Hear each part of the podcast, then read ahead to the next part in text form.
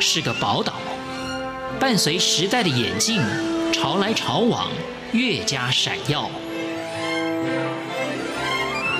欢迎收听《潮台湾》，发现台湾的美好。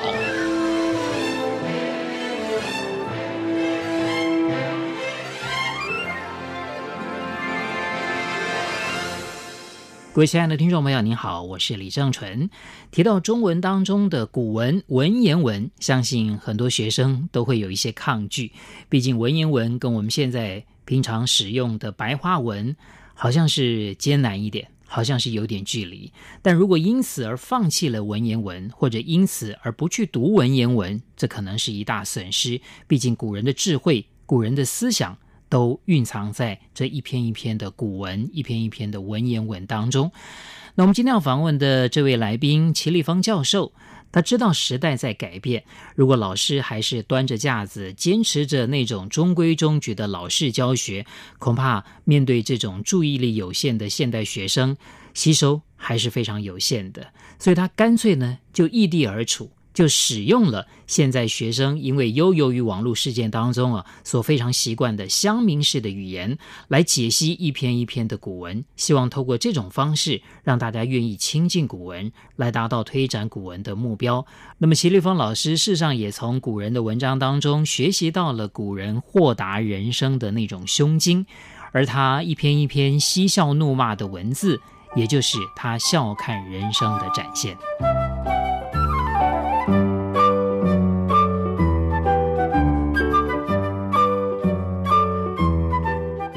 中的中兴大学担任副教授的齐立峰老师，您好，是郑纯大哥好，各位听众朋友大家好。其实你的这个书里面呢，讲的都是很多古文嘛，啊，当然对对透过您的解释，是让大家能够亲近古文，是了解古文。我为什么说你没有照顾到我们老年人？因为你用了太多的梗呐、嗯哦是我们这老年人没有办法理解的。对对对，乡民梗呐、我对我开一句玩笑、哦，是我觉得看你的这个白话的这个说明啊，比我看古文还 难。那这样其实您就那个郑纯大哥就不用这个，就可以直接读 古没有啦文观止了。这个对对对这个这个完全还差很多。是是是文言文的这个范围实在是或者对深度哦，实在是距离我们现在嗯还是有点远啦。对，即便说我们呃慢慢慢慢多读一点以后，嗯，好像以前学生时代不懂的，现在慢慢的可以懂了。对对对，但是还是不经由您的解说，我是不知道、哦是很多是是很多文章啊，原来还有这样的一些嗯典故。对对对，哦你会写这些文章的目的是什么呢？嗯是是不是就有感于现在的年轻人会觉得文言文太艰难、太害怕、太有距离了？对，其实这个就是就也要跟郑纯大哥报告，这 是不第敢就是一部分原因呐、是就是因为我们实际在教学现场第一线嘛对，那其实上现代文他们就已经趴在桌上，真听的到吗古文就完全进入梦乡。好像现在就是要用这种比较吸睛的那种，是我们讲吸引眼球的方式来博取同学注意啊。是，而且我听说现在年轻人，他们大家都看那个 YouTuber 嘛，对网红，对，听说那个影片一段是十分钟，是所以我们大概上课，他们注意力大概就十分就钟，是 对，所以我觉得等于说每十分钟就要用一个梗抛一些梗，所以我等于说上课这样长久下来，那我就想说，哎、那我把这种教学的经验方法融合在这种古文的解释里面，就变成这样的，等于说有一点好像人家会觉得是不是专门给年轻人啊、对青年朋友，但我后来发现这两本那个古文介绍书出了之后，反而是比较年长的读者。在买这个书比较多真的吗？啊我觉得当然第一个哦最重要的原因也是年轻人也不买 书，看网络看一看不买书就不。好看书对对对对对，就网络文章看一看、啊，是是是流量有那个网络流量而已。是对啊，但是我觉得其实就是如果您年纪比较大，听众朋友其实也可以看一看，因为它后面其实也有那个乡民小词典，就是是解释一下、那来个、对照一下，对照，但是我觉得那些梗不是重点啊，重点是说，等于说那是一个切入的方式啊，然后重点是我们在这个时代，我们可不可以给这些古文赋予一些新的意义，然后是跟我们这个时代连时事连 结，这是我当时的初衷啊。，对。是听齐立峰老师啊这么一解说，我还真的觉得我真的太古板了一点，没没没我没竟然这 个还误解了哦，原来这个出版这市场里面呢、比我老的这读者哦，也并没有把这个这个书籍啊视为拒绝往来户啊、对对对哦反而还还觉得很有趣。哎，确实哦，看第一篇的时候有点吃力，嗯当然是越看就越熟悉了嘛，是是是因为是很多梗 对，而且是跳反复过可以利用跳啊过就好了啦。 他只哎是很难跳过啊， 对你对常常对就来一个挂号，常常就来一个挂挂号，啊对对对 对，其实这个我觉得也是有点我在写的时候比较那个，因为我写当时那是最红的、是最是夯是的词是，但可能过一两年，就算年轻朋友也忘了这个对梗。，嗯所以这样讲起来，出这个书是不是有一点风险？对它没有而且它办法留得太久。对它比较有时效性啊，但我觉得这正好也跟我对经典的想法有点类似，就是我们以前都觉得说经典它是永久流传的，但我觉得其实当当初这些作家、这些古人，我们想象这些圣人他们在写的时候，他们并没有想说它流传很久，它就是解决当下的问题。所以有一些读者问我，那齐老师你会不会担心说，那你这个可能过三年五年就没有人知道，或者是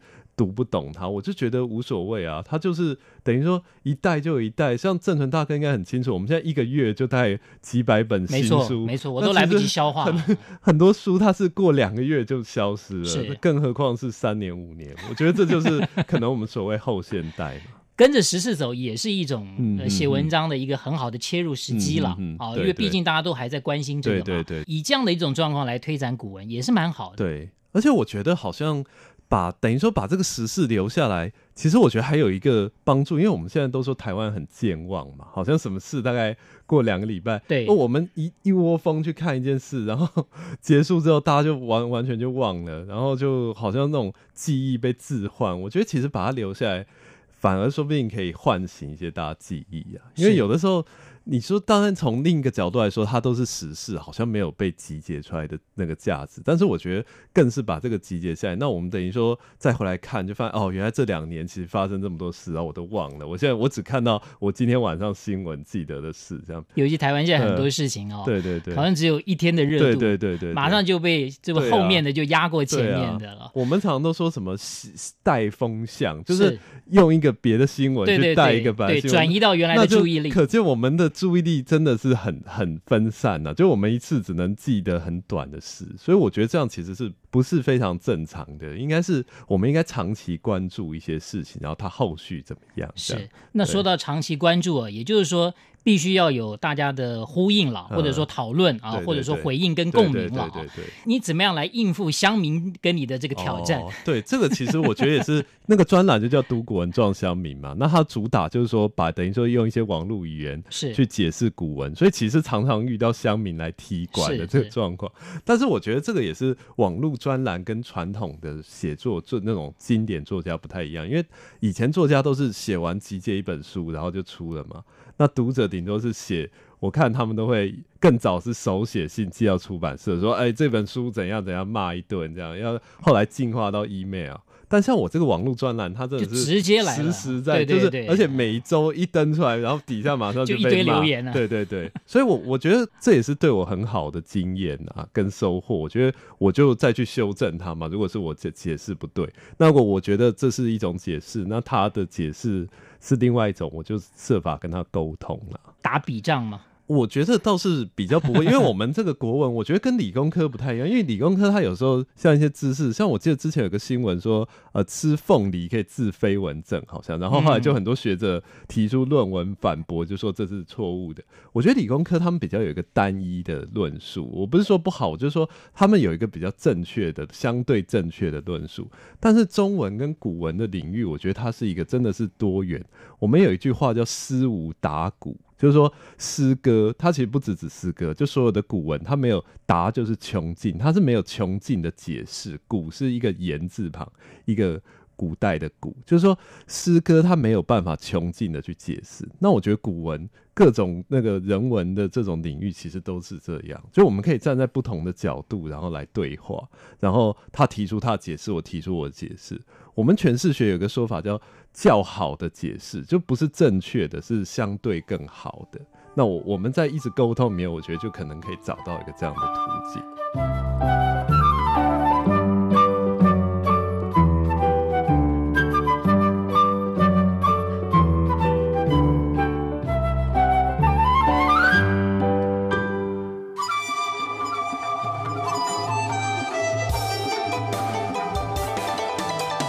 无限的爱向全世界传开，永恒的关怀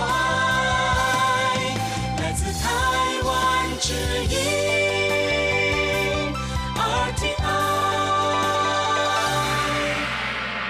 今天节目当中访问的是齐立峰老师，因为你在里面真的蛮敢写的。是呃，虽然你可以讲说那是所谓的乡民语言了，啊对对对但以前我们对老师的印象总觉得说，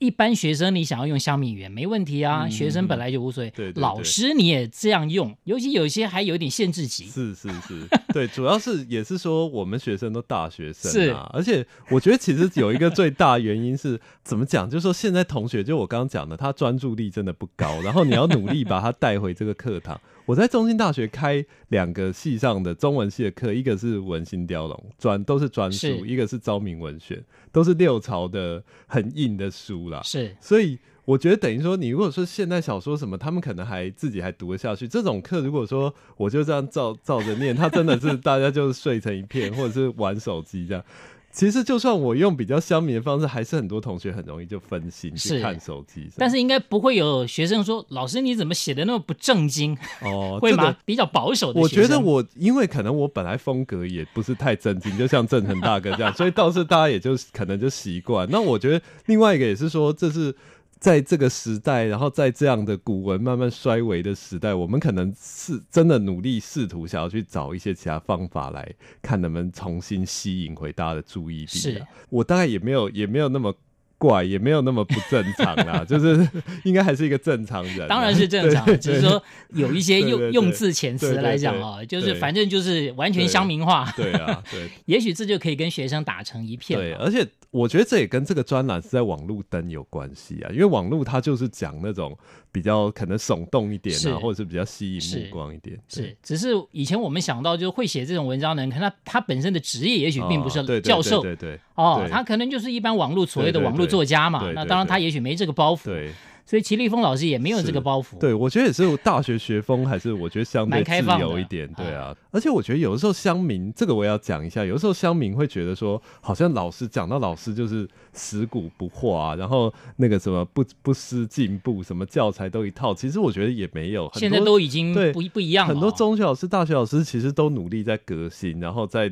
拍那个影片啊，然后变成 YouTuber 啊，就是希望用学生更能接受的方式来传达这个知识。所，以这个齐立峰老师的意思就是说，您在学校也绝对不会是个异类，就是呃、 对对对对对， 我觉得应该怎么，就说这个呃方法可能不正经，但是内容还是很是严是谨是，，真的。对所以对所以其实我觉得借由这种媒介哦，我嗯愿意让大家呃来来亲近古文。照我来看，我觉得这都是很好的事是情。是是毕竟我也是去常都觉得古人写的这些东西有很多都值得我们再三的对对去对去去去品读的哦。之前有所谓的文言文、白话文的对对论对战对啊，对文言文要占多少比对例？对对对你说对你不想要选边站哦，对但今天节目当中，我倒是希望你能够讲得清楚一点啊、 是是是其实我觉得比例不是问题，或者说比例其实假意。假假议题为什么说假议题？就是因为它我们课本每年等于说每学期就是十五篇，最多二十篇，然后导致我们整个等于说高高中生他三年就学八十篇、一百篇，所以我这个时候会有比例，就是说